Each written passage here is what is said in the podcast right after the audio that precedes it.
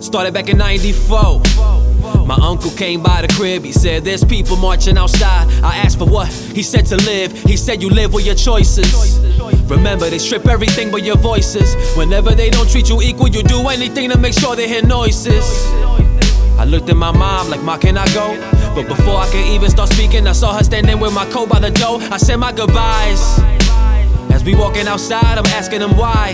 He told me last night the cops in the Bronx killed a man named Anthony Baez. They choked him.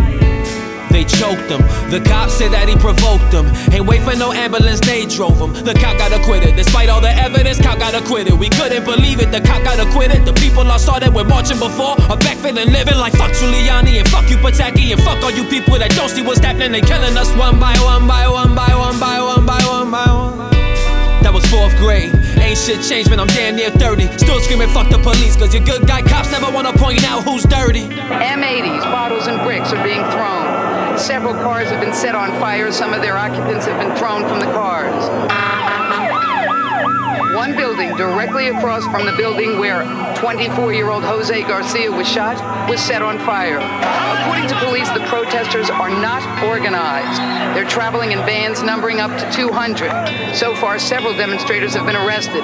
Two police officers and a civilian have been injured in front of the precinct in Moved Washington. into the. P's back in 92. Got a job working at the corner store across the street. It was cool having paper in high school, smoke weed right outside of Kennedy. Then I had a gun pulled on me while I work. I froze. Give me everything that you're worth. They took my respect. The little they left, I hated enough that it started to show. Joined the Navy.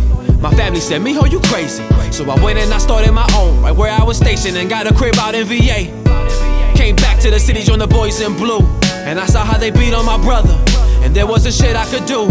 And I saw how they had beat my little brother with his pregnant girl standing outside of that Pathmark on 207. Claimed that he fit the script of a robber, but ain't found no stolen goods or weapons. And there still wasn't shit I could do. To this day, if you ask my allegiance, I'll tell you the truest of blue. Cause one day I was out in the streets pursuing a perp, high off a weed with a bundle of perks. I told him to drop his weapon. He did it to make matters worse.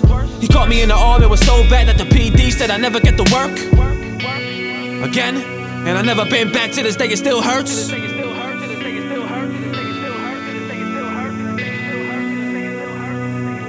So you're not gonna tell me that a policeman who's dependent on other cops having his back is not gonna help them out if they get caught up in some shit.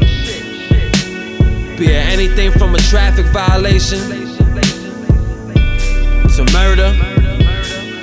And until we start holding these cops accountable or making them hold each other accountable, we'll forever be divided. Except the people. The people are strong. The power is in the people.